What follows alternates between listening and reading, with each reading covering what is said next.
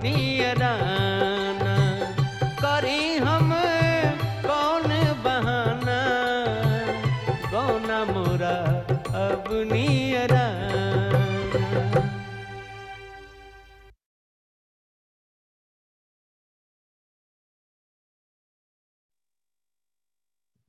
जय सद्गुरुदेव। आप सभी को गुड मॉर्निंग और जय सद्गुरुदेव।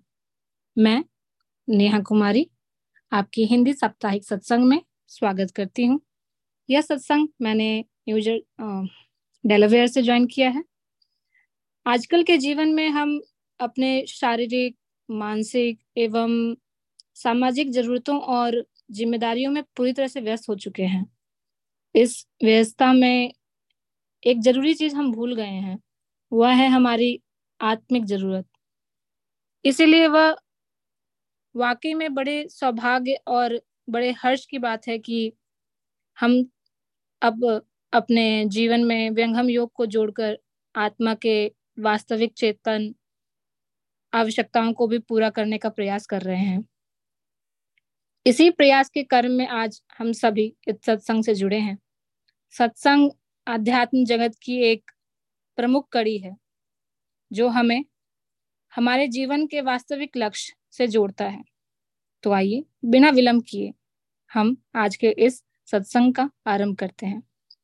सर्वप्रथम आज के सत्संग में हम सब आवाहन करेंगे सद्गुरुदेव का स्वागत गान के माध्यम से। मैं सूर्या जी, जो कि मैरीलैंड से जुड़ी हैं, उनसे निवेदन करती हूँ कि वह स्वागत गान से सद्गुरुदेव का आवाहन करें। आप Surya ji. Thank you very much Neha ji. जय सद्गुरुदेव टू ऑल। Good morning. स्वागत गान। आज स्वागत नित्य गुरुवर संत शुभागम आइए। आध्यात्म विद्या दिव्य ज्योति सोमरस बरसाइए। दोष दुर्गुण दूर करके शुद्ध हंस बनाइए।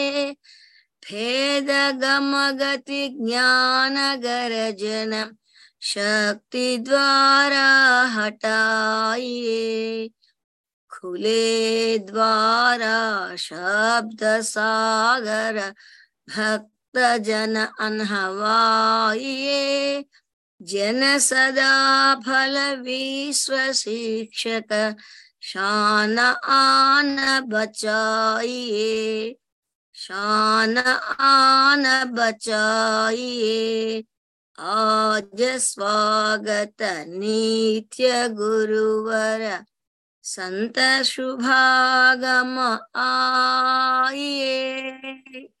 बोलो सद्गुरुदेव भगवान की जय।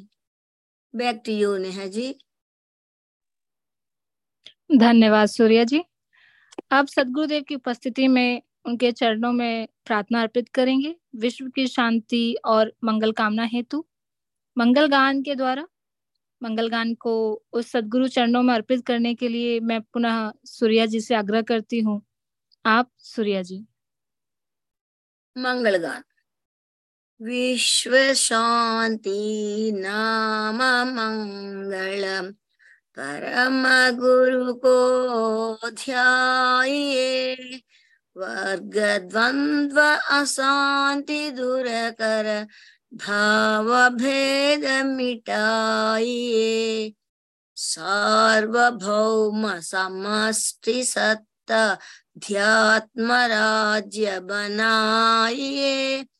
भेष भाषा भाव जगमय ज्ञान पर दर्शाइए। समृद्धि सुख शांति धरातल स्वर्ग भूमि बनाइए। विश्व शिक्षक जन सदा फल नीति स्वर अपनाइए। नीति स्वर अपनाइए। विश्व शांति नाम मंगल परम गुरु को ध्याये। बोलो सद्गुरुदेव भगवान की जय। Back to you Neha ji. धन्यवाद सूर्या जी, आपने बड़े ही सुंदर वाणी से सद्गुरुदेव का आह्वान किया तथा उनकी उपस्थिति में विश्व की मंगल कामना के लिए प्रार्थना भी किए। अब हम सत्संग के अगले पड़ाव पर चलते हैं। यहाँ हम स्वर्वेद ज्ञान के से स्वयं को जोड़ने का प्रयास करेंगे।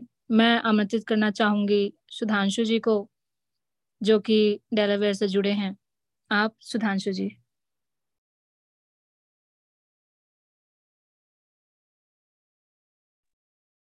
धन्यवाद नेहा जी। एक मिनट मैं इसको प्रेजेंट करता हूं ताकि आप सभी को ये दिखे।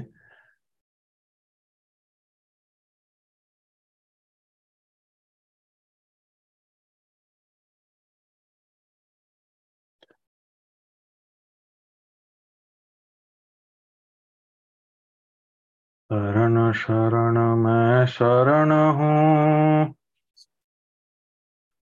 हे गुरु बंदी छोड़ मोह उबारो, हे गुरु यह सौ बार निहोर।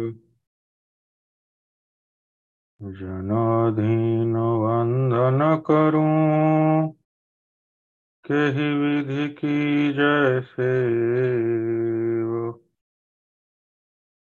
वार पार की गम नहीं।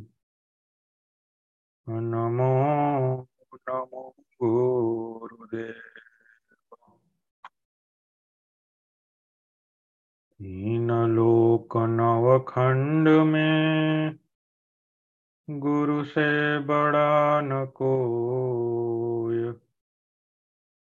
करता करे न कर सके, गुरु करे सो होय। अध्यात्म मार्तंड सदगुरुदेव भगवान के चरण कमलों में बारंबार नमन। सदरूप सदगुरु पद उत्तराधिकारी संत प्रवर श्री विज्ञान देव जी महाराज के चरणों में बारंबार नमन। अंतर्राष्ट्रीय प्रचार प्रमुख संत श्री नामदेव जी महाराज के चरणों में बारंबार नमन। परम पूजनीय माता जी के चरणों में बारंबार नमन। समस्त आचार्य परिवार के चरणों में बारंबार नमन। एवं आज के सत्संग में उपस्थित आप सभी अध्यात्म जिज्ञासुओं को मेरा बारंबार प्रणाम। हर सप्ताह की भांति आज हम पुनः इस सत्संग में जुड़े हैं स्वरवेद के ज्ञान से जुड़ने के लिए, स्वरवेद के ज्ञान में पुनः गोता लगाने के लिए। जैसा कि हर सप्ताह स्वरवेद के कुछ दोहों का हम अध्ययन करते हैं, उन दोहों के बारे में विस्तार पूर्वक चर्चा करते हैं, उसी क्रम में आज हम सब पुनः इस सत्संग में जुड़े हैं, जहां पर हम चर्चा करेंगे द्वितीय मंडल द्वितीय अध्याय के नौवें दोहे को। तो इस सत्संग में जुड़े किन्हीं एक गुरु भाई बहन से मैं अनुरोध करना चाहूँगा कि आप आगे आएं और इस दोहे का आ, हम सभी के सामने पाठ करें। उसके बाद हम इसके विस्तृत चर्चा में आगे बढ़ेंगे। कोई भी एक गुरु भाई गुरु बहन कृपया आगे आएं और इसका पाठ करें।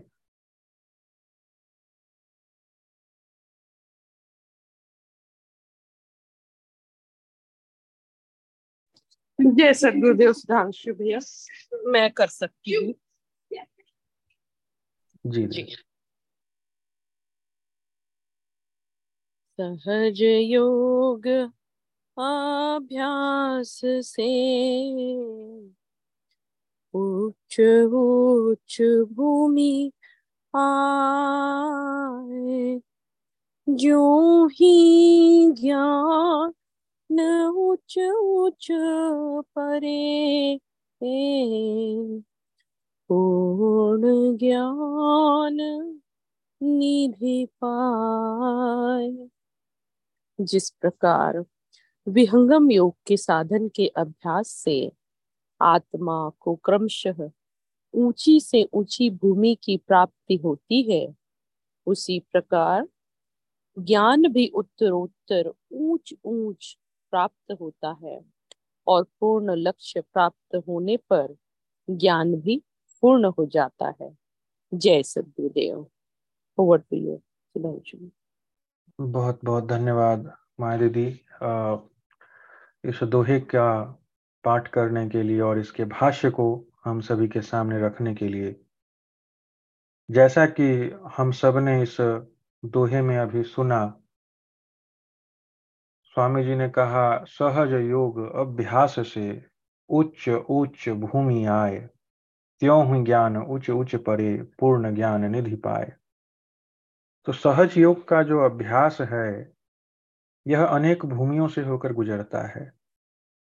विहंगम योग का जो अभ्यास है ये अनेक भूमियों का अभ्यास है, और जैसे जैसे हमारी साधना, हमारा अभ्यास उत्तरोत्तर आगे की ओर बढ़ती है, आगे की भूमियों में बढ़ती है, वैसे वैसे उन भूमियों का ज्ञान हमें प्राप्त होने लगता है।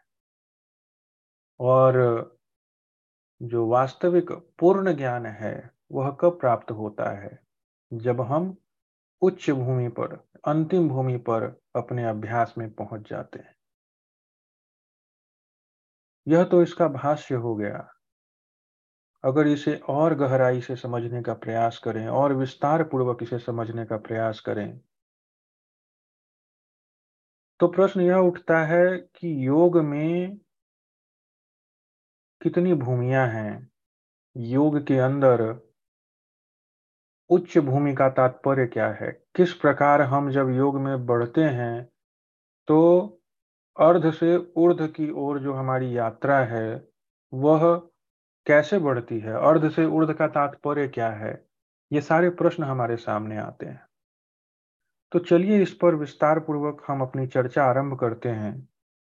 और जहां तक मुझे लगता है इस पूरी चर्चा में सर्वप्रथम प्रश्न तो यह है कि योग है क्या?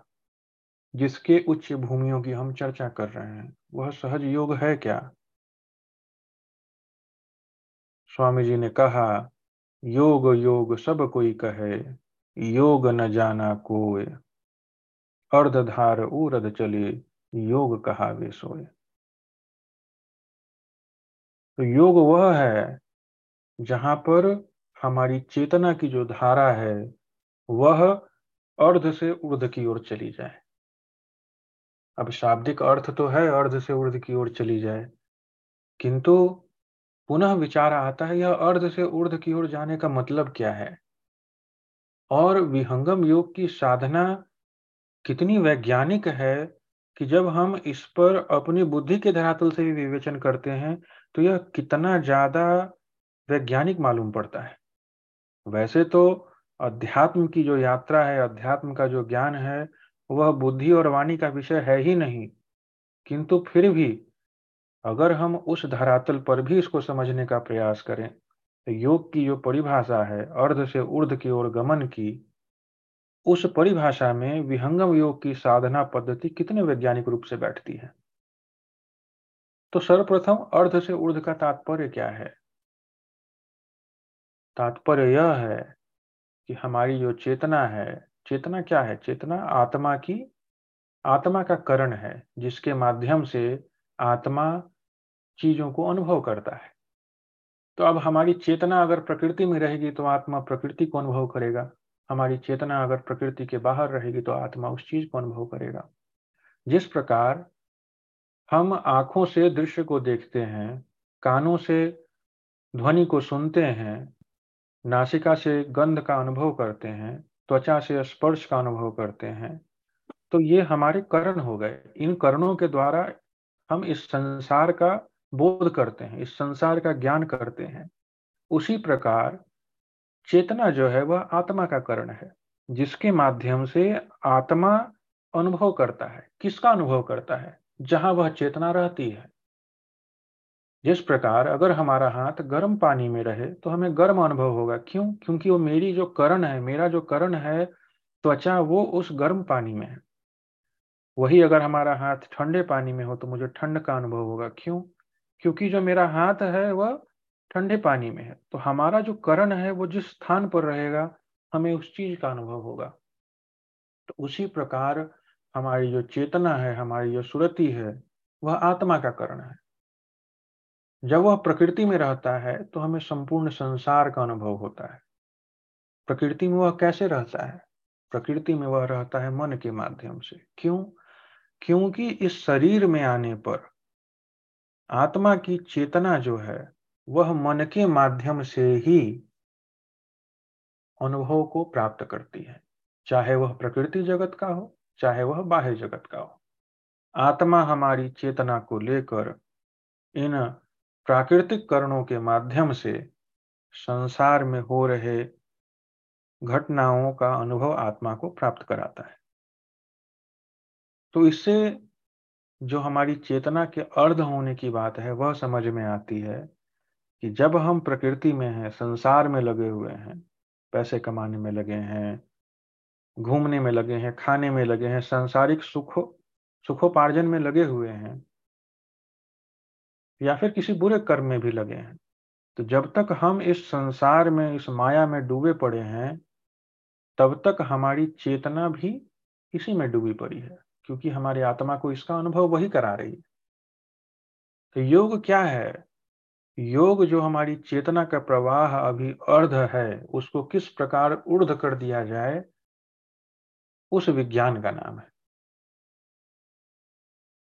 और इस पूरी प्रक्रिया में जैसे जैसे हम अर्ध से ऊर्ध्व की ओर जाते हैं, अलग अलग भूमि पर हमें अलग अलग अनुभव होता है, जिसके बारे में इस दोहे में स्वामी जी ने कहा है। अब क्या है कि जब हम अर्ध से ऊर्ध्व की यात्रा में जा रहे हैं तो एक बार तो ऊर्ध्व में नहीं चले जाएंगे। जैसा कि बड़ा ही वैज्ञानिक पद्धति है विहंगम योग साधना का। सर्वप्रथम क्या है? सर्वप्रथम है धारणा, प्रथम भूमिका। उसके बाद फिर मन की शुद्धि है, फिर आगे का ज्ञान है। स्वामी जी ने कहा, मन बांधे सो धारणा, शब्दाकार सो ध्यान, शब्द स्वरूप समाधि है, परम तत्व विज्ञान। तो देखिए कितनी वैज्ञानिक पद्धति से हमारी चेतना को अर्ध से ऊर्ध्व किया जाता है। सर्वप्रथम हम जब प्रथम भूमि की साधना करते हैं तो प्रथम भूमि की साधना में हमारी चेतना को कहाँ पर केंद्रित किया जाता है? हम सभी जो लोग इस सत्संग से जुड़े हैं, करीब करीब सभी लोग प्रथम भूमि की साधना से पूर्ण रूप से वाकिफ हैं। स्वामी जी ने तो कहा, उसको स्वर्वेद के दोहे में भी उसका उसकी ओर इशारा करते हुए लिखा है, चक्षु के चेतन करण को एक में लेहु मिलाए, उर्द भूमि को चढ़ी सको अन्य न कोई उपाय। तो यहाँ पर जब प्रथम भूमि की साधना में हम अपनी चेतन को चेतना को उस स्थान पर केंद्रित करने का प्रयास करते हैं जहां से संसार का आरंभ होता है। वैज्ञानिक दृष्टि से देखा जाए तो उस उपदिष्ट भूमि से पास अगर हम किसी भी वस्तु को लाते हैं तो हमारे नेत्र उसको पढ़ने की स्थिति में नहीं है।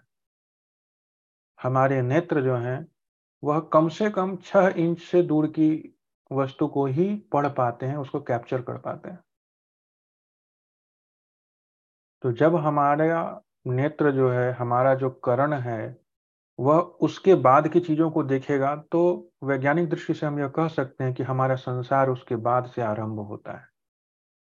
जब हमारा संसार उसके बाद से आरंभ होता है, इसका मतलब हमारा मन उसके बाद से भागना शुरू होता है। तो वह स्थान क्या है? वह स्थान वह है जहां हमारा चेतना, हमारी चेतना ना बाहर गई है और ना ही अंदर गई है।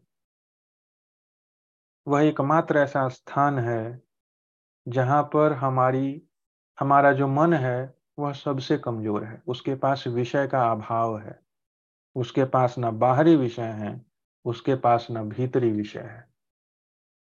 सोचिए कितना महान ज्ञान है विहंगम योग का और कितना वैज्ञानिक दृष्टिकोण है इसका कि इस सहज योग अभ्यास के प्रथम भूमि में ही उस स्थान पर ध्यान करने बतलाया जाता है जहां पर तार्किक दृष्टि से भी मन के पास कोई विषय नहीं होगा, अगर हमारा ध्यान उस भूमि पर लगेगा तो।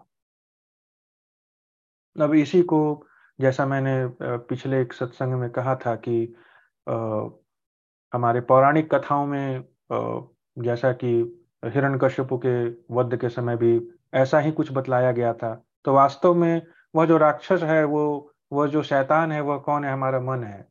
और उसके बारे में कहा जाता है कि इसे न घर के बाहर मार सकते हैं, न घर के अंदर मार सकते हैं, न दिन में मार सकते हैं, न रात्रि में मार सकते हैं। दिन और रात्रि से क्या तात्पर्य है? रात्रि मतलब हमारी आंखें बंद हो गई तो वहां पे भी विषय विषय हैं, दिन से क्या है, आंखें खुली हुई हैं तो वहां भी विषय ही विषय हैं। घर के बाहर मतलब उस छह इंच के बाहर संसार ही संसार है, घर के अंदर तो आंख बंद करने पर ऐसे ही संसार है। तो इस प्रकार से कथाओं के माध्यम से भी बड़े ही भेदिक तत्वों को बतलाने का प्रयास किया गया। खैर, यह जो सहज योग की चर्चा बतलाई गई है तो इसके प्रथम भूमि में ही अर्ध से ऊर्ध्व की यात्रा आरंभ होती है। अर्ध से ऊर्ध्व का पहला पहला पक्ष क्या होगा? यदि आपको किसी का वेग अर्ध से ऊर्ध्व की ओर करना है तो सबसे पहले क्या करेंगे? सबसे पहले जो ऊर्ध्व में वेग जा रहा है उसको रोकेंगे, पहले ऊर्ध्व में तो ना जाए, फिर उसके वेग को पलटना है। तो प्रथम भूमि में हम करते क्या है? प्रथम भूमि में हम वही प्रयास करते हैं, वही अभ्यास करते हैं कि हमारी जो चेतन शक्ति है, हमारी चेतना जो है, उसका प्रवाह जो ऊर्ध्व में है उसको रोका जाए, जो प्रकृति में प्रवाह है उसको रोका जाए। कहाँ पर रोका जाए? जहां पर मन सबसे कमजोर है, जहां पर मन के पास विषयों का अभाव है। और उस भूमि पर भी हमें एक ज्ञान प्राप्त होता है। वह ज्ञान क्या है? वह ज्ञान है उन पांच तत्वों का जिससे इस प्रकृति का निर्माण हुआ है। वह ज्ञान है उस मन का कि मन है क्या वस्तु।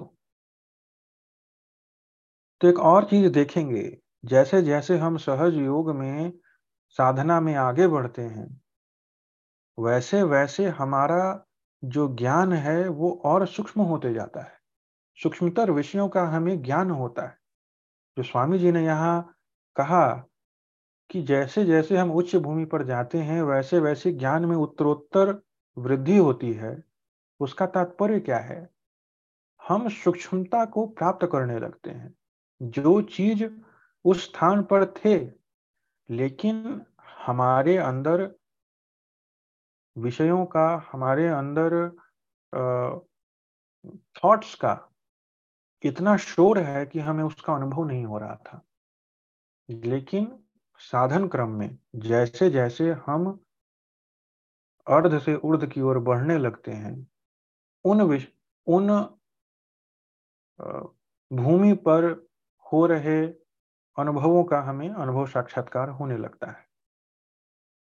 तो जैसा कि प्रथम भूमि में मैंने कहा कि जहां पर विषय का अभाव है वहां पर हमें सर्वप्रथम किसका ज्ञान होता है? सर्वप्रथम प्रकृति का ज्ञान होता है, मन का ज्ञान होता है कि मन क्या है। जब मन का ज्ञान हो जाता है प्रथम भूमि में, उसके बाद एक वास्तविक जीवन में हमारे अंदर कौन सा परिवर्तन आता है? मैं बस कुछ कुछ ज्ञान की चर्चा कर रहा हूं जो शायद यहाँ उपस्थित सारे गुरु भाई बहनों को मुझसे ज्यादा है, क्योंकि वो साधन क्रम में बहुत आगे हैं। तो एक जो ज्ञान हम अपने जीवन में अनुभव करते हैं, अगर आप विहंगम योग की साधना को कर रहे हैं, प्रथम भूमि की साधना को ही कर रहे हैं, तो वहां पर क्या अनुभव होने लगता है?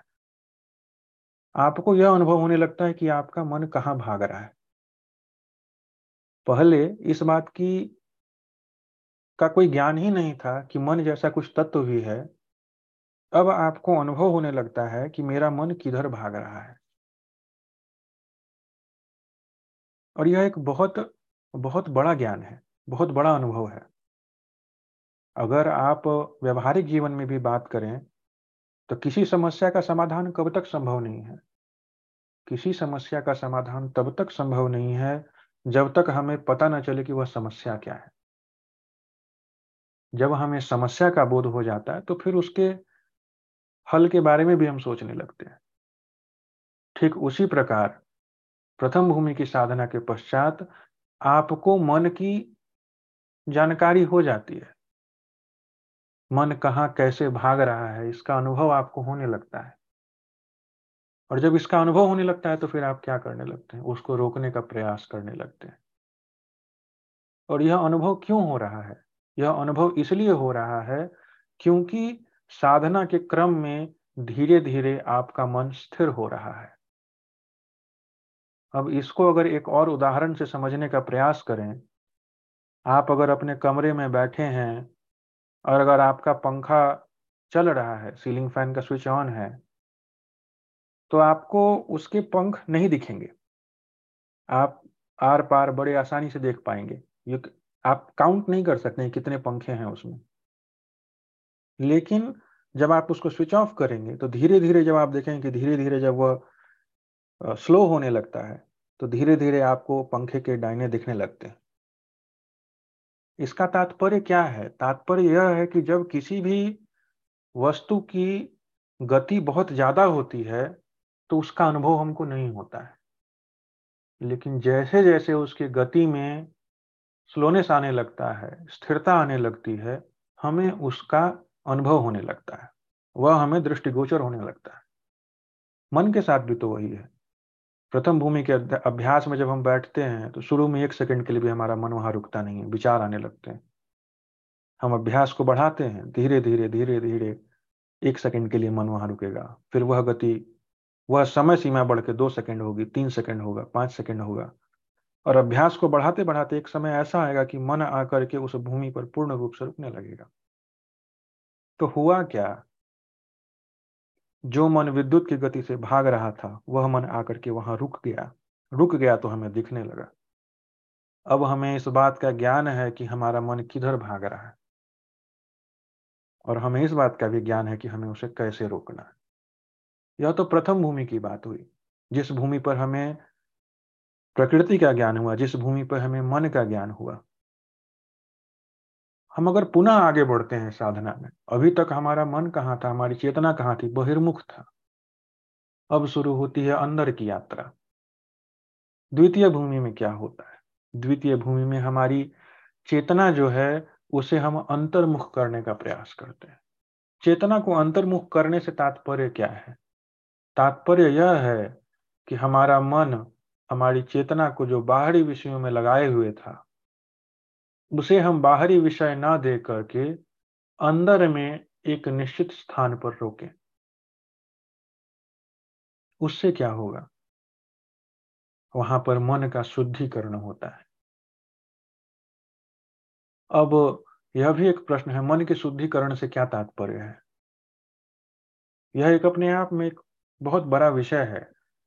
इस पर जब हम चर्चा करेंगे तो बहुत सारे सब्जेक्ट्स आएंगे, जैसे मन क्या है, मन के दो स्वरूप चेतन और जड़ मन वो क्या है, जड़ मन कैसे अशुद्ध है, चेतन मन कैसे शुद्ध है, ये सारे विषय आएंगे।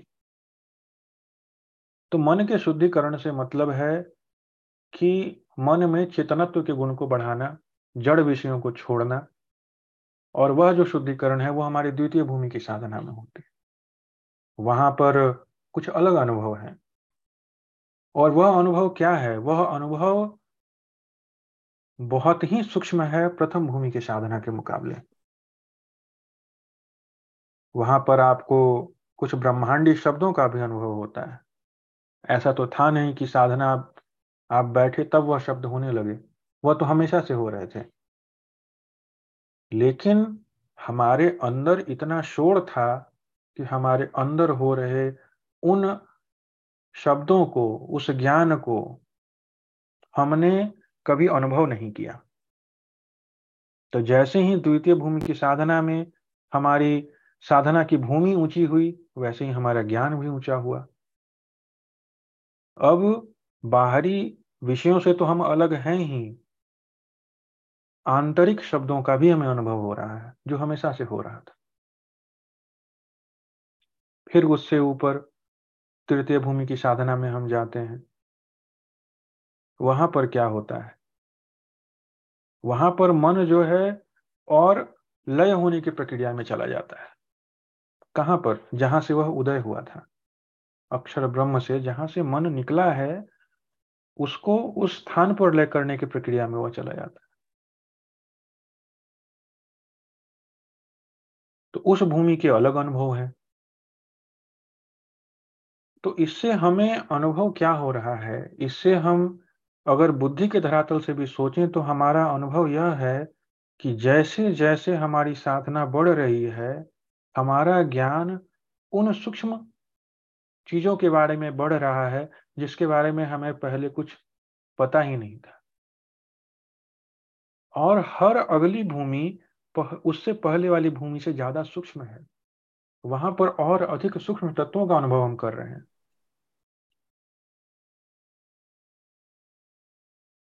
इसीलिए स्वामी जी ने कहा कि यह जो विहंगम योग का पथ है, इस पथ में योग की पांच भूमियां हैं और ये भूमि इतनी सूक्ष्म है कि एक जन्म में तो इसको प्राप्त कर पाना और इसके अनुभवों को समझ पाना सबके बस की बात भी नहीं। क्या कहते हैं स्वामी जी? पंच क्षिति है योग की, एक जन्म नहीं पाए, कोई कोई गुरु के लाल हैं, अंतिम क्षिति पर जाए। प्रथम द्वितीय कोई तृतीय में, क्षिति चतुर्थ कोई पाए, कोई कोई गुरु के लाल हैं, धीर वीर गुरु हंस जो अंत महल पर जाए। और अगर विहंगम योग के सहज योग अभ्यास की हम चर्चा करें तो प्रथम तीन भूमि तो प्रकृति के अंदर की ही हैं। अभी तो चेतन तक पहुंचे भी नहीं। तीन भूमियां जो हैं हमारी वह प्रकृति के अंदर की हैं। चतुर्थ और पंचम भूमि जो है वह वास्तव में विहंगम योग की साधना है, जहां पर चेतन आधार से साधना हो रहा है। तो अगर इससे हम कुछ समझने का प्रयास करें तो वह यह है कि जैसे जैसे हमारी साधना बढ़ते जाती है, प्रथम भूमि से द्वितीय भूमि, द्वितीय से तृतीय, तृतीय से चतुर्थ और चतुर्थ से पंचम, वैसे वैसे हम और भी ज्यादा सूक्ष्म चीजों के बारे में जानने लगते हैं। उसका ज्ञान हमें मिलना शुरू हो जाता है। हर एक भूमि पर हमें उससे भी सूक्ष्मतर विषयों का ज्ञान होने लगता है।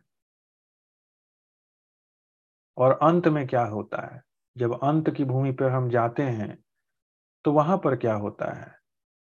वहां पर हमें जो सबसे सूक्ष्म है, नहीं अक्षर परम पुरुष परमात्मा का ज्ञान प्राप्त होता है, जो कि अपने आप में पूर्ण है, जो कि ज्ञान से परिपूर्ण है, जो कि आनंद से परिपूर्ण है। और उनके ज्ञान के पश्चात और कुछ ज्ञान रह नहीं जाता। इसीलिए स्वामी जी ने कहा कि जब हम अंत भूमि पर जाते हैं तो उस लक्ष्य के पूर्ण होते ही ज्ञान भी पूर्ण हो जाता है। जब तक वह लक्ष्य नहीं मिला तब तक हमारा ज्ञान अधूरा है, क्योंकि और भी कुछ जानने को शेष है। उसके बाद का ज्ञान पूर्ण क्यों हो जाता है? क्योंकि उसके पश्चात कुछ पाने को शेष नहीं। और यही कारण है कि ईश्वर प्राप्ति को जीवन का लक्ष्य भी कहा जाता है। जब हम चर्चा करते हैं अध्यात्म में तो सर्वप्रथम बात आती है कि यह जो मानव जीवन है यह अत्यंत दुर्लभ है। क्यों दुर्लभ है? क्योंकि इससे ही हम अपने लक्ष्य को प्राप्त कर सकते हैं। तो आपका लक्ष्य क्या है? तो परमात्मा प्राप्ति लक्ष्य है। इस जीवन का लक्ष्य परमात्मा प्राप्ति, हम ऐसा कहते हैं। लक्ष्य होने का तात्पर्य क्या है? लक्ष्य होने का तात्पर्य यह है कि उसको प्राप्त करने के बाद कुछ शेष ना हो इस जीवन में। जैसे एक बच्चा कह सकता है कि मेरा लक्ष्य है हम क्लास में टॉप करें, लेकिन वह उस समय का एक माइलस्टोन कह सकते हैं। ऐसा तो है नहीं कि उसके बाद जीवन में और कुछ नहीं प्राप्त करना, उसके बाद और कुछ चाहिए और कुछ चाहिए। तो जीवन का लक्ष्य क्या हो सकता है? जीवन का लक्ष्य वह हो सकता है जिसको प्राप्त करने के बाद कुछ और प्राप्त करने की इच्छा ना हो, कुछ और प्राप्त करना रह न जाए। तो इससे यह सिद्ध होता है कि परमात्मा प्राप्ति ही जीवन का लक्ष्य है। लेकिन यह अलग बात है कि ऐसा कहना और ऐसा अनुभव करना दोनों दो चीज है। हम आप सभी जब अध्यात्म के पथ से जुड़े तो हम सबने आरंभ काल में यह मान लिया कि परमात्मा प्राप्ति हमारे जीवन का लक्ष्य है, यह मान लिया। वास्तविकता यही है कि हमने धर्म ग्रंथों में पढ़ा और इस चीज को माना,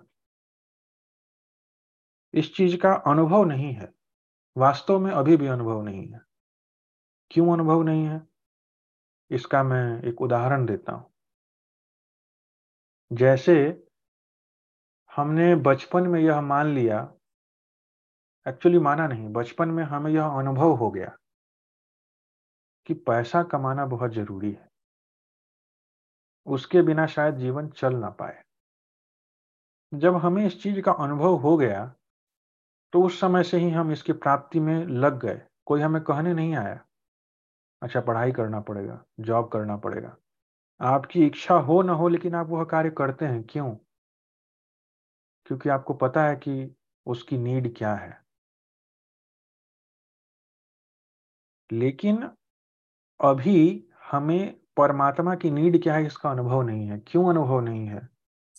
क्योंकि हम उसका अनुभव करना चाह रहे हैं प्रकृति के आधार से, अपने इंद्रिय के आधार से। तो इंद्रिय सुख का तो विषय नहीं है परमात्मा। तो इसका अनुभव कब होता है? इसका अनुभव होता है चतुर्थ भूमि की साधना में। और क्यों होता है उस साधना में? क्योंकि परमात्मा प्राप्ति इस शरीर का लक्ष्य नहीं है, परमात्मा प्राप्ति उस आत्मा का लक्ष्य है। आत्मा में उस आनंद का अभाव है जिसको प्राप्ति करने के लिए वह प्रयास कर रहा है। परमेश्वर में क्या गुण है? सतचित आनंद। वह चेतन है, वह सत्य है और उसमें आनंद परिपूर्ण है। आत्मा का क्या गुण है? सत और चित। मिसिंग क्या है? आनंद, जिसके खोज में वह है, जिसके खोज में जाने अनजाने जन्म से हम लगे हैं। मिठाई चाहिए, क्यों? शायद खा के आनंद आएगा। वो खिलौना चाहिए, क्यों? प्राप्त करके आनंद आएगा। वह नया कपड़ा चाहिए, क्यों? प्राप्त करके आनंद आएगा। लेकिन हर बार क्या होता है, आप जिस चीज को जैसे ही आपने प्राप्त कर लिया आनंद उससे चला गया, फिर हम किसी और चीज में आनंद देखने लगते हैं, किसी और चीज में आनंद देखने लगते हैं। तो जाने अनजाने प्रकृति में ही सही उस आनंद की खोज में हम हैं, लेकिन मिलता नहीं। लेकिन जब चतुर्थ भूमि में हमें खुद का बोध होता है, हम कौन हैं, तब हमें अपने लक्ष्य का भी बोध हो जाता है। आत्मा ही उस लक्ष्य को अनुभव कर सकती है, शरीर नहीं। तो इसीलिए अभी सिद्धांतिक रूप से हम इस चीज को मानते हैं कि परमेश्वर प्राप्ति हमारा लक्ष्य है। लेकिन जब आप चतुर्थ भूमि की साधना में चले जाते हो तब वहां सैद्धांतिक रूप के साथ साथ अनुभवात्मक रूप से भी आप इस चीज को अनुभव कर लेते हो कि मेरा लक्ष्य परमेश्वर प्राप्ति है, और फिर उसके बाद आप उसके लिए लग जाते हो। तो यह जो विहंगम योग का साधन पद्धति है, विहंगम योग की अभ्यास पद्धति है, इसमें हम जैसे जैसे आगे बढ़ते हैं, अलग अलग भूमियों पर जाते हैं, ना ही हमें उन भूमियों पर अनेक विषयों का ज्ञान होता है, अनेक आध्यात्मिक तत्वों का ज्ञान होता है, इसके साथ साथ हमें हमारे लक्ष्य का भी ज्ञान होने लगता है। क्यों? क्योंकि आप अर्ध से ऊर्ध्व की ओर बढ़ रहे हैं। जैसे जैसे हम ऊर्ध्व की ओर बढ़ने लगते हैं हमें अपने लक्ष्य का बोध होने लगता है और हम उसकी ओर और तीव्रता से बढ़ने लगते हैं। स्वामी जी ने इस दोहे में इसी चीज को बतलाने का प्रयास किया है कि विहंगम योग के, सहज योग के अभ्यास में उच्च भूमियों पर जैसे जैसे आप जाएंगे वैसे वैसे आपका ज्ञान भी धीरे धीरे उच्च उच्चोत्तर होता जाएगा। आगे ज्यादा से ज्यादा ज्ञान आपको प्राप्त होने लगेगा और अंतिम भूमि पर जाकर के आपका ज्ञान भी पूर्ण हो जाएगा। जो भूमि परमपिता परमेश्वर की है, जो भूमि ईश्वर की है, जहां पर संपूर्ण ज्ञान पड़ा है। इसी के साथ मैं अपनी वाणी को विराम देता हूं। यह दोहा मेरे हिसाब से ऐसा था, मैंने इसको आप सभी के सामने बतलाने का प्रयास किया, लेकिन अगर कुछ त्रुटि हो गई हो या फिर मैं विषय से थोड़ा भटक गया हूँ तो इसके लिए मैं आप सभी से क्षमा प्रार्थी हूँ। आप नेहा जी, और अगर किन्हीं को इससे कुछ प्रश्न हो, कुछ अपने भावों को रखना चाहते हो, तो आप सब कृपया आगे आएं और अपने बातों को रखें। आप नेहा जी, बोलिए सुखदेव भगवान की जय। बहुत बहुत धन्यवाद सुधांशु जी इस ओजपूर्ण वाणी के लिए। अब मैं दर्शकों को आमंत्रित करना चाहती हूँ इस समय का उपयोग इस मंच पर आपके कोई भी प्रश्न पूछने के अवसर के रूप में। हमारी टीम निश्चित रूप से जवाब देने की कोशिश करेगी। जो लोग पहली बार इस सत्र में शामिल हुए हैं वे अपना परिचय दे सकते हैं। आप अपना नाम, स्थान और इस सत्र के बारे में आपको कैसे पता चला साझा कर सकते हैं। तो कृपया स्वयं को अनम्यूट करें और आगे बढ़ें। आ, नेहा जी, जय सद्गुरुदेव, मैं दीप्ति बोल रही थी। मुझे एक प्रश्न था सुधांशु जी से। हेलो जी जी नेहा जी, आ, तो सुधांशु जी, आपने तो बहुत ही अच्छे तरीके से आ, ए, आ, जो दोहा था हम सबको समझाए, आप बहुत ही आ, आ, डिटेल डिटेल वे में।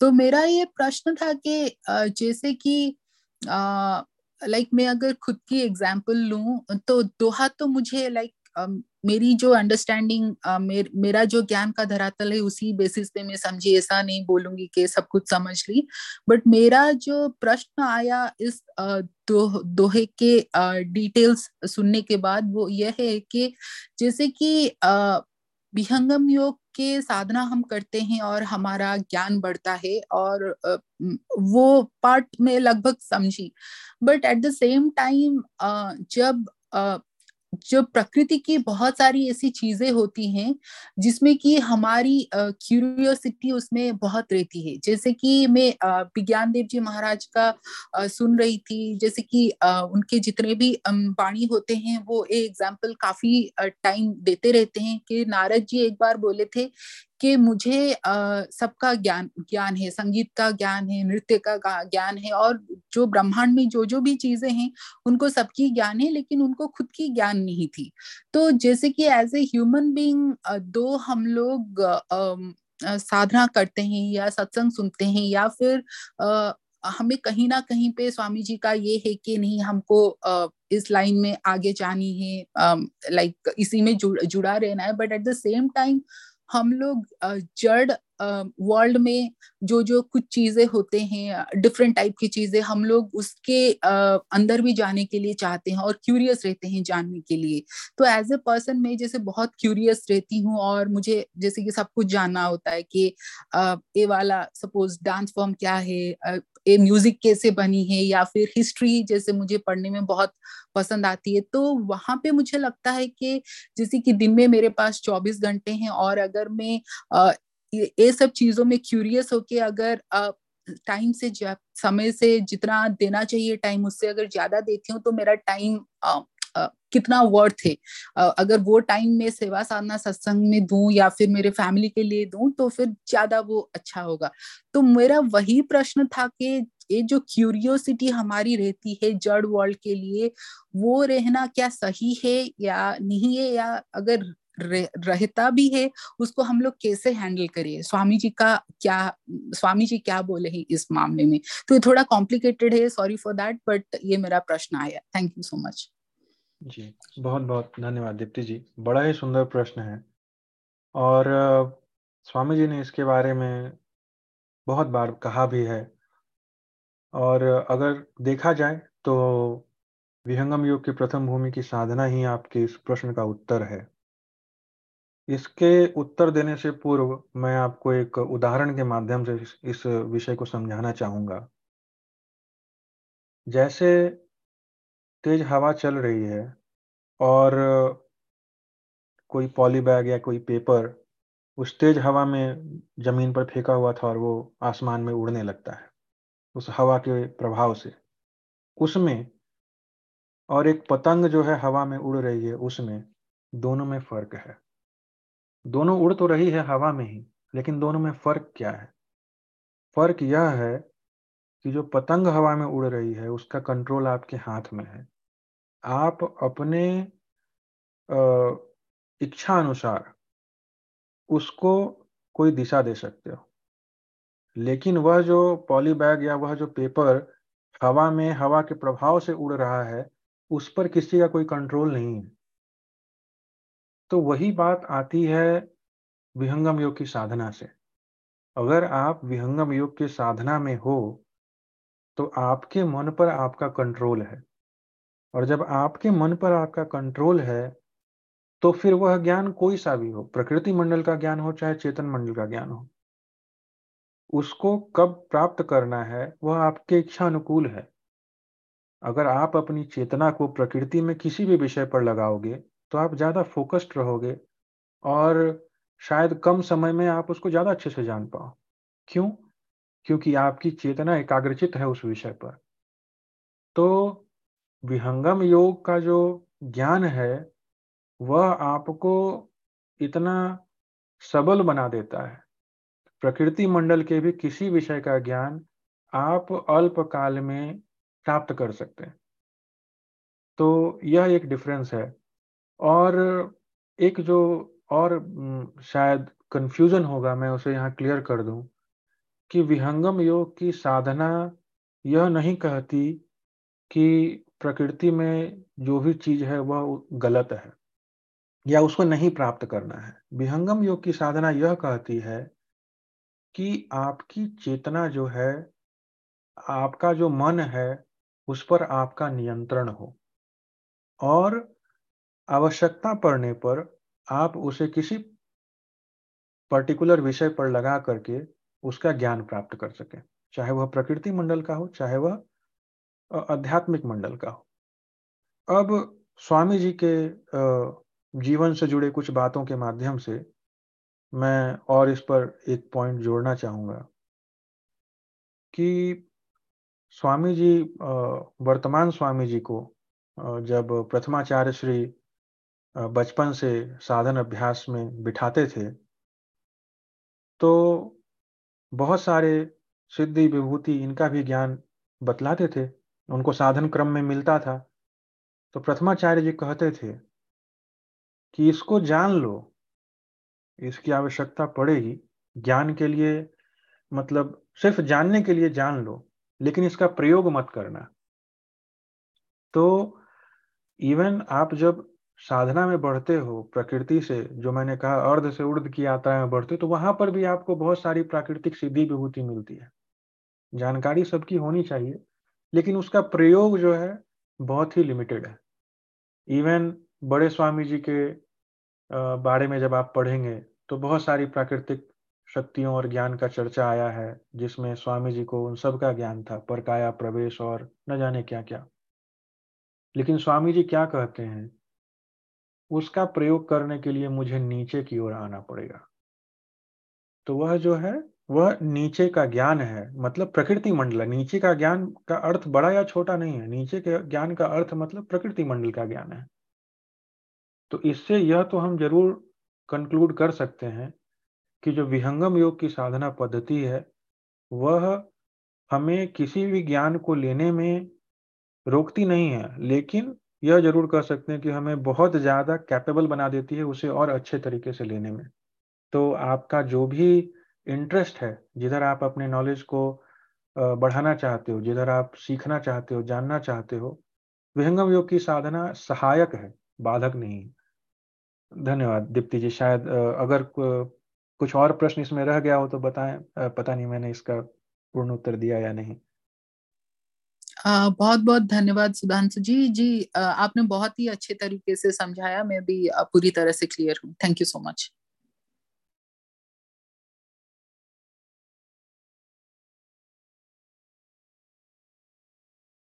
मेरे एक जय सदगुरुदेव, मेरा एक छोटा सा क्वेश्चन है। जैसे यहाँ पे सहज योग लिखा हुआ है, तो इस तरह के कितने योग हैं और थोड़ा सहज योग के बारे में थोड़ा बताइए आप।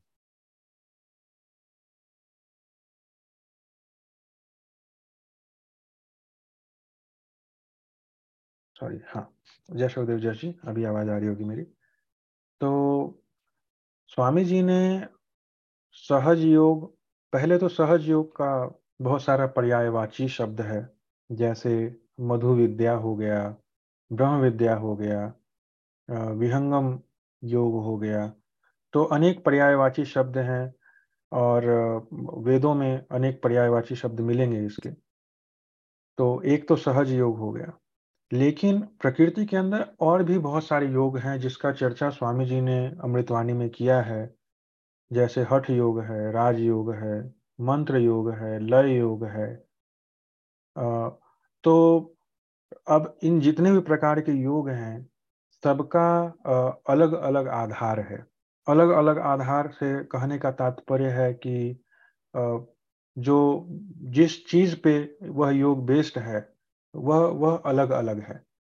जैसे अगर हम हठ योग की बात करें तो हठ योग जो है वो मूल रूप से हमारे शरीर पर बेस्ड है, हमारे फिजिकल जो वेल बीइंग है उस पर बेस्ड है हठ योग। उसके बाद अगर हम बात करें राज योग की, तो राज योग जो है वह हमारे मन और बुद्धि पर बेस्ड है और प्राणों पे भी कह सकते हैं। तो राजयोग जो है वह थोड़ा ज़्यादा माइन्यूट है अगर हम योग की परिभाषा में उसको कहें तो। उसी प्रकार अन्य जो भी योग हैं उसके अलग अलग फोकल पॉइंट हैं जहाँ पर जिसको केंद्रित करके वह ध्यान साधना करते हैं। जैसे हम विहंगम योग की बात करते हैं तो हमारा विहंगम योग का आरंभ कहाँ से होता है? वह आरंभ होता है मन से। जैसे हम विहंगम योग शुरू करते हैं तो प्रथम भूमि की साधना में हम मन को कंट्रोल करने का प्रयास करते हैं एक उपदिष्ट भूमि पर, और जैसे जैसे हम आगे बढ़ते हैं फिर उससे आगे की भूमि में आप देखेंगे कि मन और प्राण दोनों को लेकर आगे हम बढ़ते जाते हैं। और तृतीय भूमि के बाद तो मन और प्राण दोनों लय हो जाते हैं, फिर आत्मा के धरातल से हमारा साधना होता है। तो विहंगम योग योग की भूमि अलग है, क्यों? क्योंकि इसमें मन, प्राण और आत्मा का अगर कहा जाए तो धरातल है। तो इसी प्रकार अलग अलग जो योग योग हैं उनकी अलग अलग भूमियां हैं। लेकिन चेतन योग जो है, चेतन योग वह सहज योग को कहा जाता है, वह विहंगम योग को कहा जाता है। तो यह एक अलग अलग डिफ्रेंसिएशन हम लोग देख सकते हैं। दूसरा एक जो योग में अलग बतलाया गया है वह मूलतः तीन भागों में विभक्त किया गया है।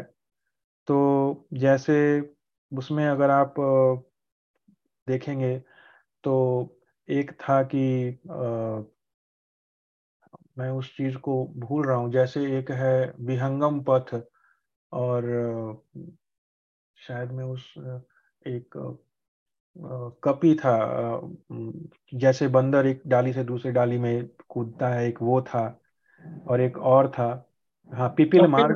कपिल और पिपिल मार्ग की बात जी जी एक पिपिल मार्ग है सबसे पहला। पिपिल मार्ग में क्या है कि आप सदैव आपकी चेतना जो है वह उस भूमि को पकड़े हुए है जो प्रकृति की भूमि है। दूसरा जो कपिल मार्ग है, कपिल मार्ग में वह योग आता है जिसमें आप एक पर्टिकुलर क्षण के लिए, कुछ समय के लिए आप प्रकृति की भूमि को छोड़ते हैं लेकिन पुनः आप उसी भूमि में आ जाते हैं। और तीसरा होता है वह जो विहंगम मार्ग है, उसमें क्या होता है कि आप प्रकृति की भूमि से आप ध्यान साधना को नहीं करते हैं। आपकी जो साधना है वह चेतन आधार पर होती है, आपका कोई बेस नहीं है जहाँ पर आपको रुकना है। और इसी विहंगम मार्ग के चर्चा में जब आप इसके फर्दर डिस्कशन में जाएंगे तो वहाँ पर अलल पक्षी का जिक्र आता है, जिसके बारे में कहा जाता है कि उसका कोई कभी भी उसका धरती पर आना नहीं होता, तो उसका कभी बेस नहीं रहा, वो आकाश में ही रहता है, वहीं गमन करता है। और उसी को रख करके विहंगम योग नाम दिया गया। तो मेरे हिसाब से इस प्रकार से मैं योग को अन्य योग को डिफाइन कर सकता हूँ, लेकिन अगर कोई और गुरु भाई बहन इस पर ऐड करना चाहें तो प्लीज कृपया ऐड करें। आ, हो सकता है मैंने सारे आ, योग के तत्वों के बारे में विस्तार पूर्वक नहीं बतलाया होगा, तो प्लीज कोई और अगर ऐड करना चाहे तो।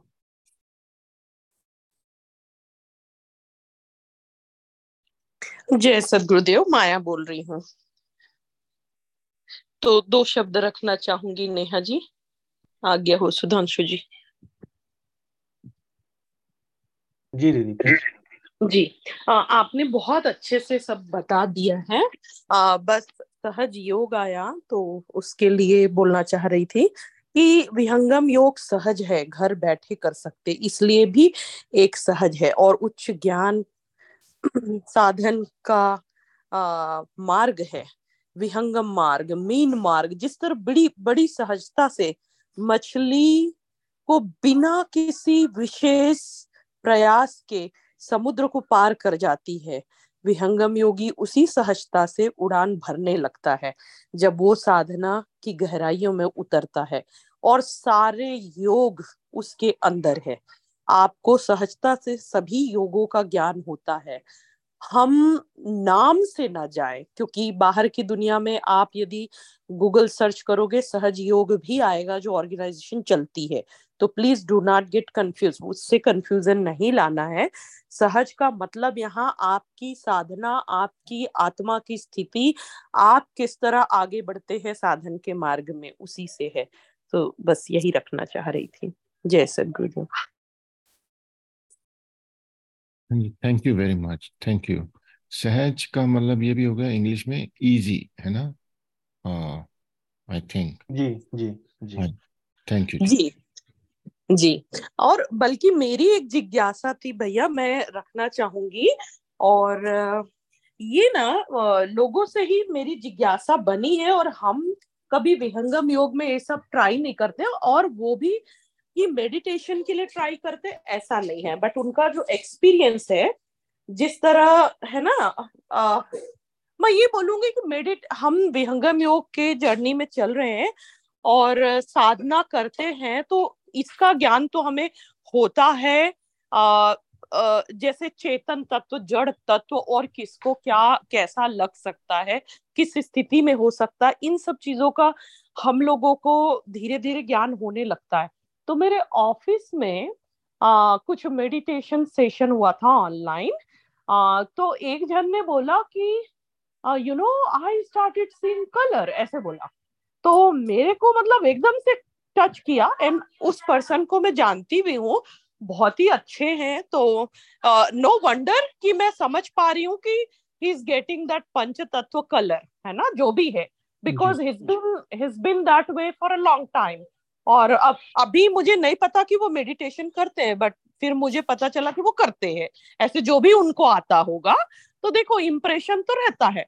फिर दूसरी बात आई, हे I listen some words since childhood, ऐसे बोला। तो उसको कुछ होता है, तो ये शब्द है इंग्लिश का कुछ, किंकिशियस और समथिंग उसने बोला, मुझे अभी ध्यान नहीं आ रहा है उस वर्ड का। तो आई गेट दैट, पर मैं उससे म्यूजिक बढ़ा लेता हूँ और तो मुझे वो नहीं आता है। तो अब मैं ये जानना चाहती हूँ कि विहंगम योग की जर्नी में हम सबको शब्दों का अनुभव होने लगता है, डिफरेंट डिफरेंट। और जब आप ऐसे उसी स्थिति में है तो आप कंटिन्यूस, वो तो ट्वेंटी फोर बाई सेवन चल रहा है, तो कभी स्थिति होगी तो आप सुनते रहोगे। तो ये है कि कुछ कुछ लोगों को लगता है अनॉइंग है ये साउंड, है ना, जैसे हो सकता है।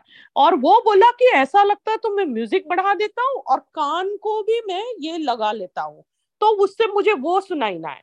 तो ऐसा है क्या कि विहंगम योग के जो शब्दों की ध्वनि आ, साधक को सुनाई आती है, तो वो कान में ऐसे कुछ लगा, ये तो है नॉइज में आप अपने आप में सूक्ष्म नहीं हो पाते हो, तो आपको वो नहीं होगा, पर आपको कान में हेड हेडफोन लगा लिया, वो कर लिया, आप क्या उसको रोक सकते हैं? ये मेरे को जिज्ञासा हो रही थी उससे बातें करते समय।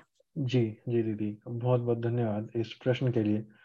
तो एक्चुअली क्या है कि यह प्रश्न जो है, एक तो आज के इस दोहे से जुड़ा हुआ है पूर्ण रूप से, कि जब आप आगे बढ़ते हैं अपने साधना पथ पर, तो आपकी चेतना जहां जहां से होकर गुजरती है, वहां पर हो रहे शब्दों का हम सभी को अनुभव होता है। आ, मैं पंच ब्रह्मांडीय शब्दों की तो बात छोड़ दूं, अगर मैं प्रथम भूमि की साधना की ही बात कर रहा हूं तो होता क्या है कि जब हम प्रथम भूमि की साधना शुरू करते हैं तो कुछ प्रकाश का अनुभव हो उससे पूर्व ही आपको कुछ शब्दों का भी अनुभव होने लगता है। जैसे आ, कुछ लोगों को जुगनू की आवाज़ सुनाई देगी, कुछ लोगों को आ, मृदंग या फिर सिंह की दहाड़, इस प्रकार की आवाज़ें सुनाई देती हैं। तो होता क्या है कि जब हम आ, साधना में हैं, हमारी चेतना धीरे धीरे केंद्रीभूत हो रही है हमारी उपदिष्ट भूमि पर, तो हमारे अंदर का जो शोर है वह शांत होने लगता है। विषयों का जब अभाव होगा तो हमारे अंदर का शोर शांत होने लगता है।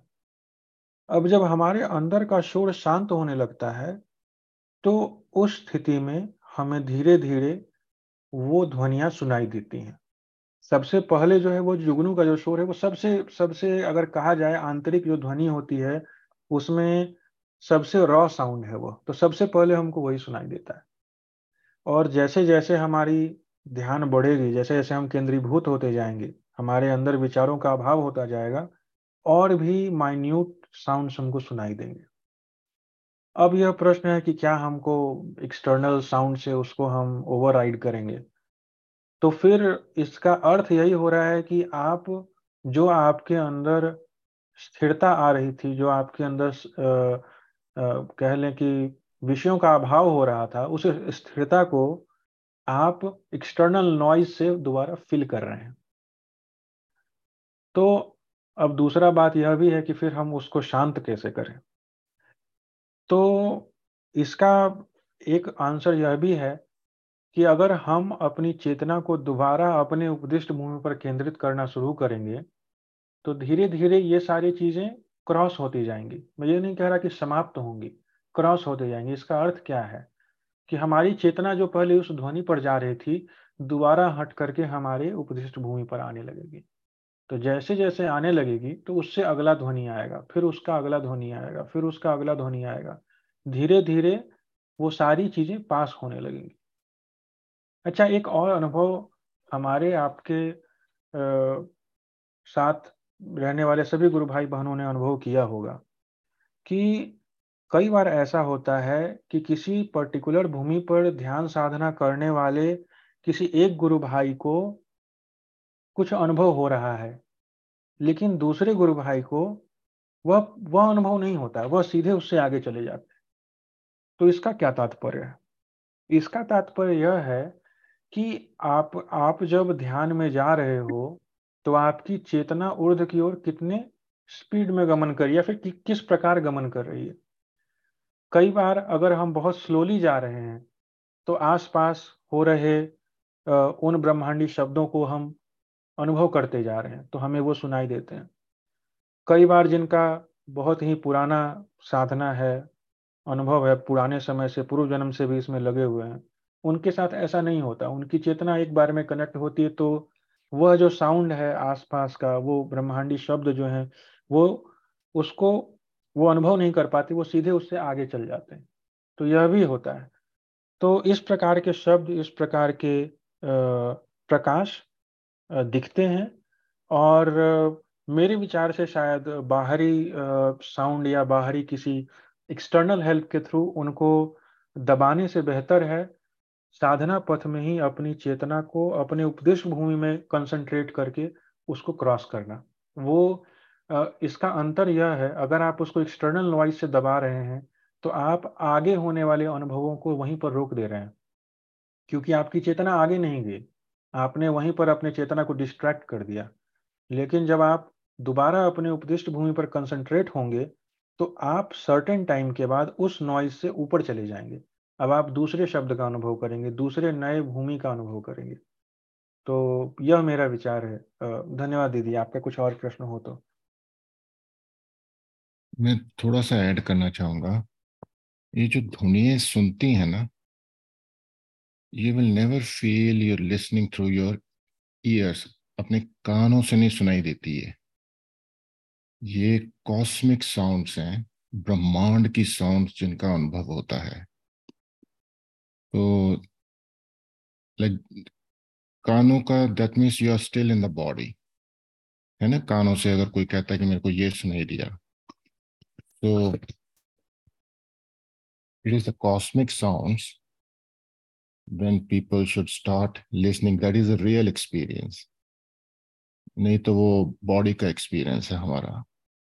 धन्यवाद, थैंक यू जी, बहुत बहुत धन्यवाद जस जी। बिल्कुल सही कहा आपने। वह वह ध्वनि ध्वनि कहीं बाहर से नहीं आई, हमारे अंदर ही हो रही है, ब्रह्मांड का के अंदर वह ध्वनि हो रही है। तो कान का तो आ, उसमें सही में आ, ये नहीं है, लेकिन शायद चूंकि उसका अनुभव हम करते हैं, तो जो भी लोग अपनी एक्सपीरियंस को रखे माया दीदी के सामने, तो उन्होंने उस परिप्रेक्ष्य में रखा होगा शायद कि सुनाई हमें कान से ही देती है, तो शायद वो उस उस पक्ष में कह रहे होंगे। लेकिन आपने बिल्कुल सही कहा कि आ, आ, ध्यान क्षेत्र में होने वाले अनुभव जो हैं वह हमारे फिजिकल एग्जिस्टेंस से ऊपर की चीज़ है, हमारे शरीर से ऊपर की चीज़ है। तो इट्स नॉट एक्सटर्नल साउंड जो हम अनुभव कर रहे हैं। तो बहुत बहुत धन्यवाद जश जी। तो माया दी, और और कोई आपका प्रश्न इसमें? नहीं भैया, नहीं है। आ, वही है कि वो अपना वो जिस तरह उनको लग रहा है, उनको समझ भी नहीं आ रहा होगा, और आ, वो विहंगम योगी है नहीं, हमें विहंगम योग की मार्ग का पता है। एंड देन वो वर्ड में सर्च करके, लाइक गूगल सर्च आपको हमेशा सही नहीं देगा, और शब्द शब्द में भी फर्क है। कि मैं उसको साइकोलॉजिकली नहीं बताना चाह रही थी कि उसको कैसी ध्वनि आती है, मैं जस्ट क्यूरियस थी कि कैसा है जिसको वो रोक रहा है, क्योंकि वो बोलता है बचपन से आता है। फिर उस वर्ड को सर्च करो तो Uh, जैसे आता है कि लोगों को स्ट्रेस से भी ध्वनियां आती हैं, देयर आर स्पेशल ट्रीटमेंट। मैंने कहा व्हाट इफ यदि ये इस तरह का साधना वाला ध्वनि है और वो लोग जस्ट डॉक्टर के पास जाके उसके ट्रीटमेंट करा रहे हैं, तो मुझे नहीं पता। मतलब ऐसी चीजें हैं जो दुनिया में बहुत कुछ चीजें, अभी हम लोगों को विहंगम जर्नी का पता है, and then we always try to connect यहाँ पर कि क्या हो रहा होगा। तो उतनी डीप में मुझे नहीं पता, बट आई वाज सरप्राइज कि वो बोल रहा है मुझे कलर दिख रहा है। उस एक घंटे के उसमें लोगों को अच्छा लगा मेडिटेशन, फिर वो बोला तो मैं उसको फिर अलग से पिंक की, तो और वो इस तरह से करता है। तो ये तो है कि हमें जो ये प्रकृति की ध्वनि, और आप शोरगुल में जाओगे तो आपका फोकस वहां है नहीं, ऐसा नहीं है। तो बेसिकली आपकी चेतना बाहर है, तो आप उसको सुनोगे नहीं।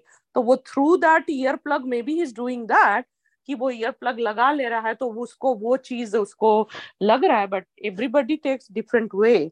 तो मैं बस जानना चाह रही थी, क्योंकि हमारे साधना में तो हम चश्मा भी निकलवा देते हैं ना, तो चश्मा भी नहीं लगानी, ये सब एक्सटर्नल आपको कुछ रहना ही नहीं है, आपका अपना एक्सपीरियंस रखना है, कंफ्यूजन नहीं रहना, और वो उसकी दिशा अलग ही है।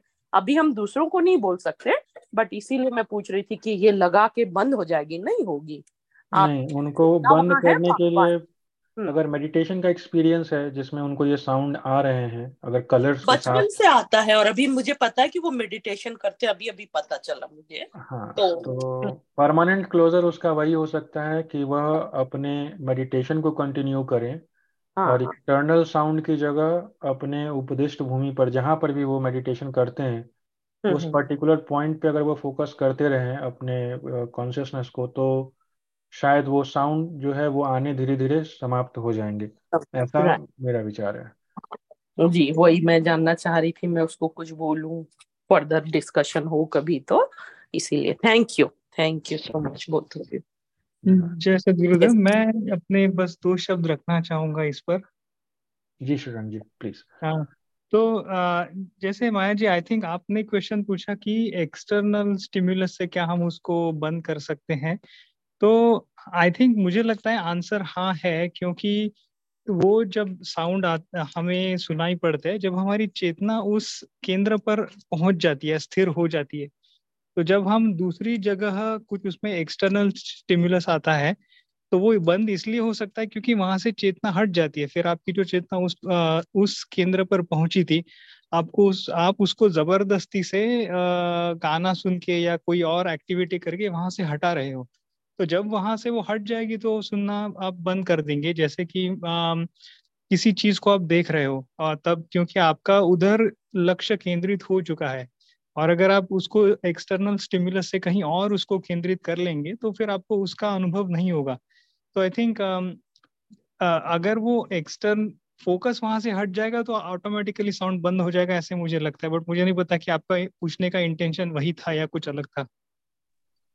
न, नहीं वही है कि हमारे में क्या होता है, लेकिन मुझे जिस तरह लग रहा है ना श्रीरंग जी, आ, म्यूजिक हम बढ़ा रहे हैं। ऐसा नहीं कि हमने सुनना बंद कर दिया, हमारी चेतना हम अब म्यूजिक में लगा रहे हैं rather than inside। जो आप बोल रहे हैं ना कि बाहर आप एक्सटर्नल कर रहे हो, तो वही है चेतना बेसिकली कहाँ कनेक्ट है आपकी। हमारे फिलोसफी में तो वही, विहंगम फिलोसफी में तो वही है कि यदि हम हमारी चेतना इंटरनल है तो वो तो ट्वेंटी फोर बाई सेवन चल रही है, तो हमें वो सुनाई ही आएगी। बट आप शोरगुल अपने आजू बाजू बढ़ा दिए, नॉइज कर दिए, देन आपकी चेतना उसमें है और आपका वो रिड्यूस हो गया ना बेसिकली। वो तो आपको झीनी शब्द है, झीनी आएगी, लेकिन आपने बाहर का नॉइज बढ़ा दिया एक्सटर्नली, तो वो मुझे लगता है वो बस दब गया है फॉर टाइम बीइंग।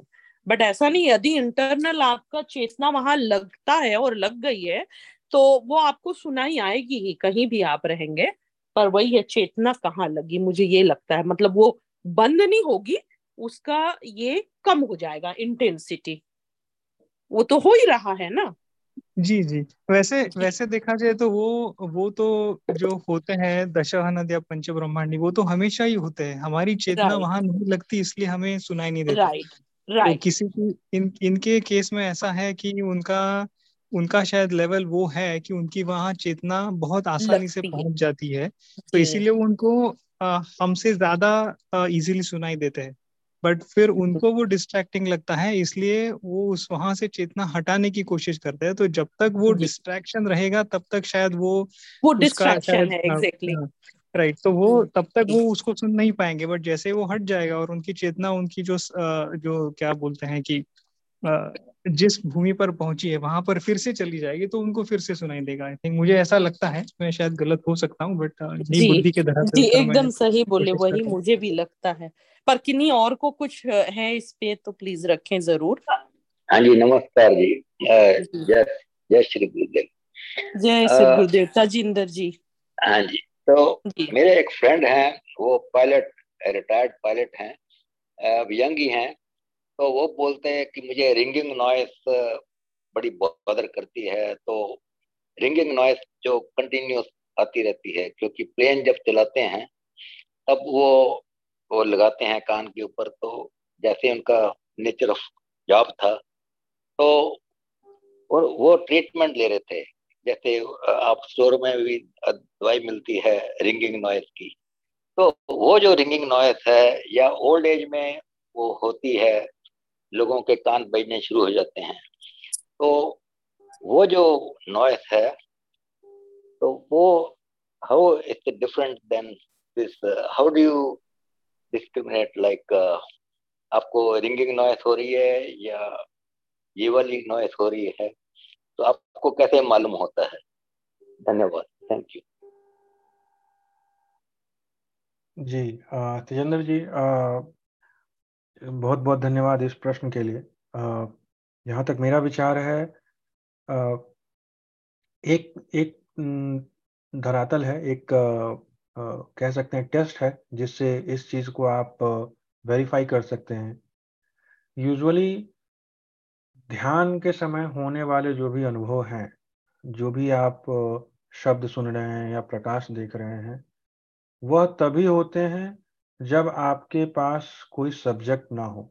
आपका जो चेतना है, आपकी जो चेतना है वो पूर्ण रूप से एक जगह पर एकाग्रचित हो, तभी आपको वो वो साउंड सुनाई देते हैं।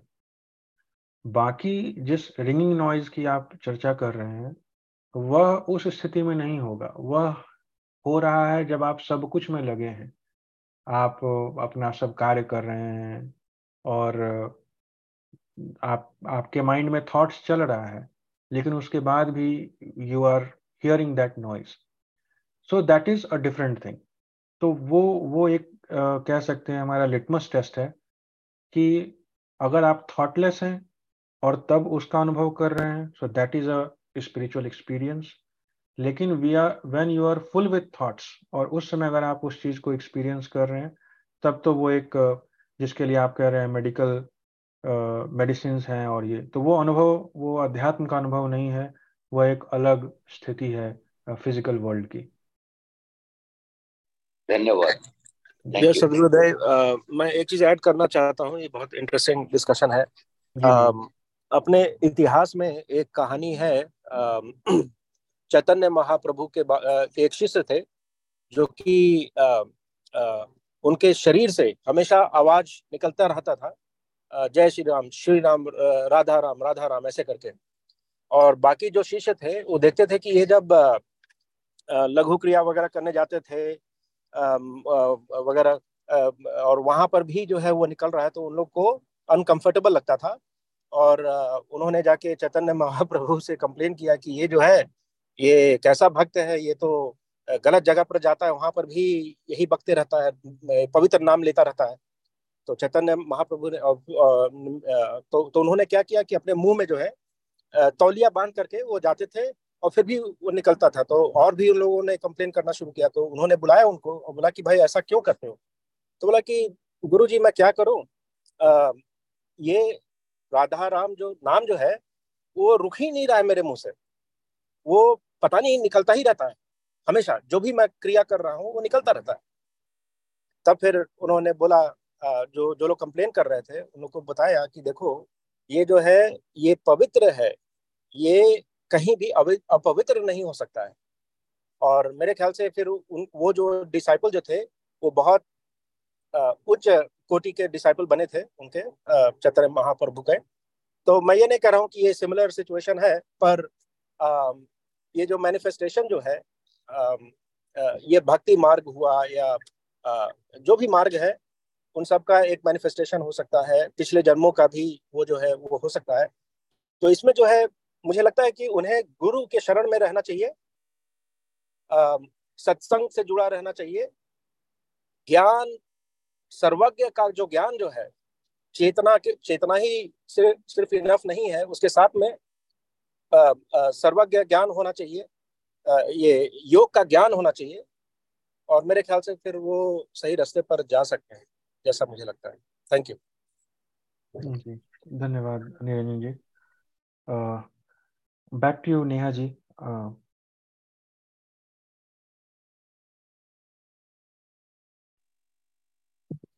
या बस शब्द ऐड करना चाहूंगी नेहा जी एंड में.